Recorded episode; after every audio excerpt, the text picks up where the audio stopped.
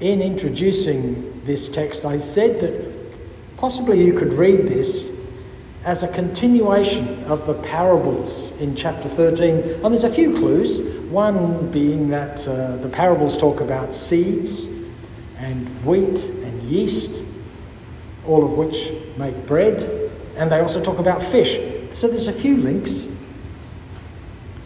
But the other link is, of course, that the parables tell us that, that in chapter 13 that the kingdom is universal, it's for everyone. It brings in everyone. No one is left out. The field is the world. There's a field full of treasure. It's the world. The net brings all the fish in. It's like the feeding of the 5,000 is telling us this story for the dim of sight and the hard of hearing. This is the way the world really is. This is the way God meant it to be a world of abundance.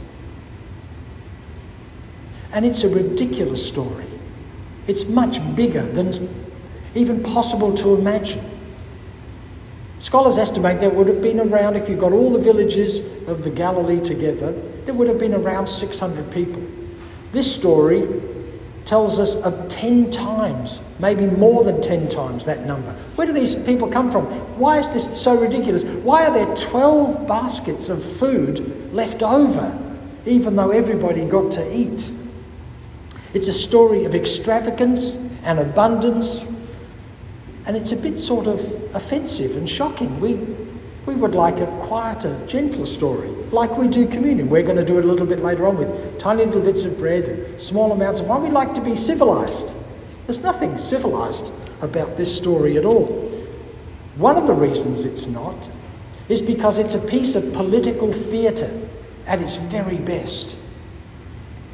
Because before this text, so the end of chapter 13 of all those wonderful stories about what it means to be the kingdom, there's a little couple of verses before we get to this story of the feeding of the 5,000, the beginning of chapter 14, and that's the story of Herod, the king, who has John the Baptist arrested, and at his birthday party, at Herod's birthday party, he has John executed. So here we've got two feasts the feast of Herod and the feast of Jesus. His feast, Herod's feast, is full of the machinations and the paranoia and the excesses of power. Herod's feast was for the 1%. Jesus' feast was for the 99%, the rest of us, the great unwashed. Herod's feast took place in a palace with walls around it to make sure that only the elite were in and the rest were out. Jesus' feast takes place in the open air Anybody can come, and literally everybody does. Ten times everybody comes. Herod's feast is about who's in power and how you control things, and it ends, ends up in death. Jesus' feast is, is about freedom and openness, and it ends up in abundant life. So much life that there's 12 baskets of the stuff left over. But of course, the world's not like Jesus' feast, is it? It's like Herod's feast. It's a hard place for all of those of us who are not at the top, not in the 1%. And it's hard for them as they scramble to stay there. It's everyone for, for themselves in this story. The post war consensus that we have lived with is now in tatters. It started to unravel in the early 1970s, and now we're in the, more, uh, the most unequal society we've been in since the end of the 19th century. Inequality is rising. Housing stress is everywhere. Insecure work is the way it is for so many younger people.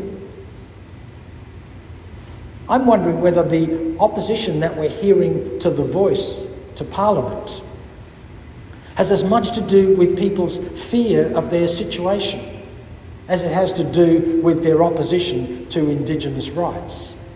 I'm wondering whether it's more to do with the fact that in 1967, when we overwhelmingly voted in favour of recognition of Indigenous Australians in the Constitution in a different way, that that was at the height of the post war consensus. That was at the height when everything looked really good. We didn't know it at the time, but it was the height before the fall. But that was the best time to be alive in Australia. People felt more comfortable, more relaxed, more positive about their lives, whereas today they don't. I don't know, I haven't read any commentary on this. It's just my feeling that we're now living in a slightly different world than we were in 67. And of course, the disciples had a plan. They said, Look, Jesus, send the crowds away so that they may go to, into the villages and buy food for themselves. It's a sensible, practical, and achievable plan. It makes perfect sense. Because that's the world we're in. It's everybody for themselves. You're just going to have to look after yourselves. It's those who have a go or get a go. Would it work in practice? Well, who knows? I mean, 600 people in the villages around them. Now there's 10 times that number, 5,000 men and countless numbers of women and children. Would it have worked? Well, probably not, but it worked on paper. And that's important. Is it a good idea to keep raising interest rates so that people are extreme, uh, having extreme housing stress and unemployment rises? Well, it, well yes, of course, because it works on paper. And the good thing about it, of course, is it's sending them away. And we're really good at away here, aren't we? We're good at Manus Island, Christmas Island, Nauru, New Zealand, Malaysia. That one didn't work out the town camps outside of Darwin and Alice Springs and the other places. We're really good at a way. Climate change, well, let somebody further down the track deal with it. Most of us are old in here. We'll be fine, probably.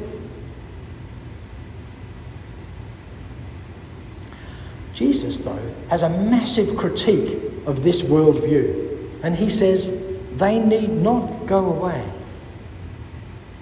The kingdom of God, Jesus says in the Gospel of Luke, is not coming with things that could be observed, nor will they say, Look, here it is, or there it is. For in fact, the kingdom of God is within you. The kingdom is here now. They need not go away because there is no away. There's just here, there's just now. And the truth of the world that Jesus lives in is a world full of abundance and freedom, a world full of joy and welcome for all.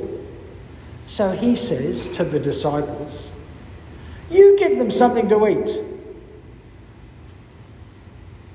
But this is a deserted place, the disciples say. And the hour is late. This is the wrong place, and this is the wrong time and we have nothing. We're the wrong people. Well, we've got something. We've got a couple of loaves and a few fish, but it's not enough. The point is, this is all wrong. This shouldn't be us, it should be somebody else. Surely the government, surely the leaders of the Uniting Church, surely the local council, surely somebody but not us. Because this is a deserted place. We are a deserted people. But Jesus said, the kingdom is here now, it's within you. It just doesn't feel like that. Excuse me. Barack Obama said in 2008, in the lead up to his presidential campaign, We are the ones we've been waiting for. He was most likely quoting uh, a female South African poet um, in a, a poem about the women of South Africa. We are the ones we've been waiting for. What if it's true? Well, Jesus says it is. What if it's true that us, those of us sitting here right now, the people sitting next to you, we're the ones we've been waiting for? What if the kingdom is really alive amongst us now? What if we are the ones called to give them each other something to eat? What if the kingdom is for all of us, and not just all of us collectively, but all of who we are, all of who I am.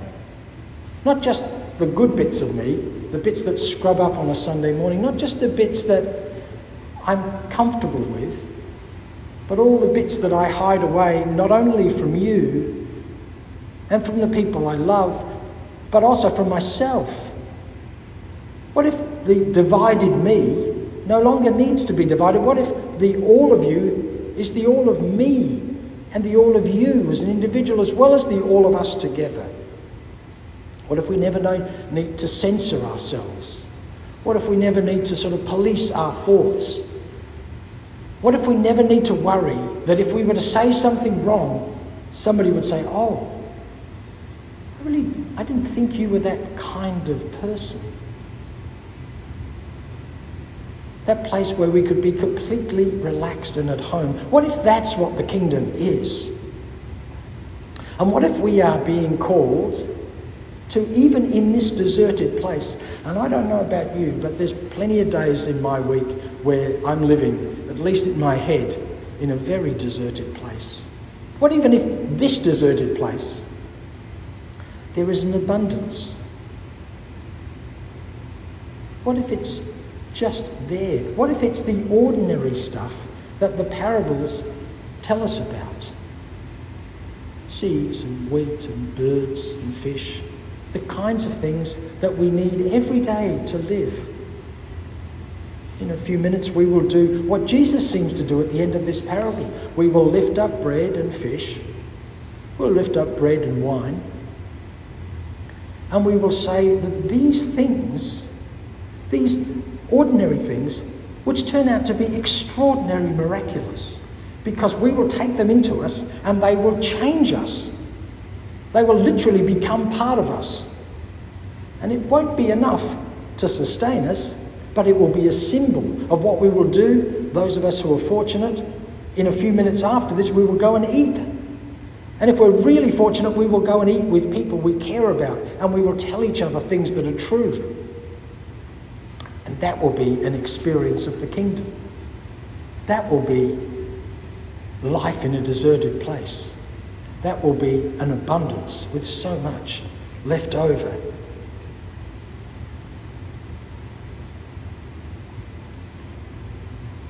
Because when Jesus said, You give them something to eat, and they mumble about, Oh, we've got this, and we'll send them away, and they come up with their loaf, their loaves, and a couple of fish, and Jesus said, Bring them here. What he's saying is, Bring them, bring who you are into the center of the truth of the world.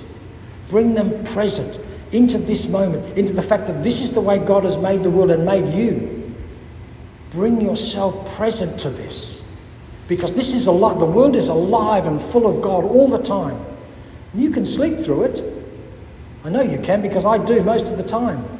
It's possible. It's easy to do. But when you're awake, when you're alive to the moment, you experience what has always been present the kingdom of God among you and within you.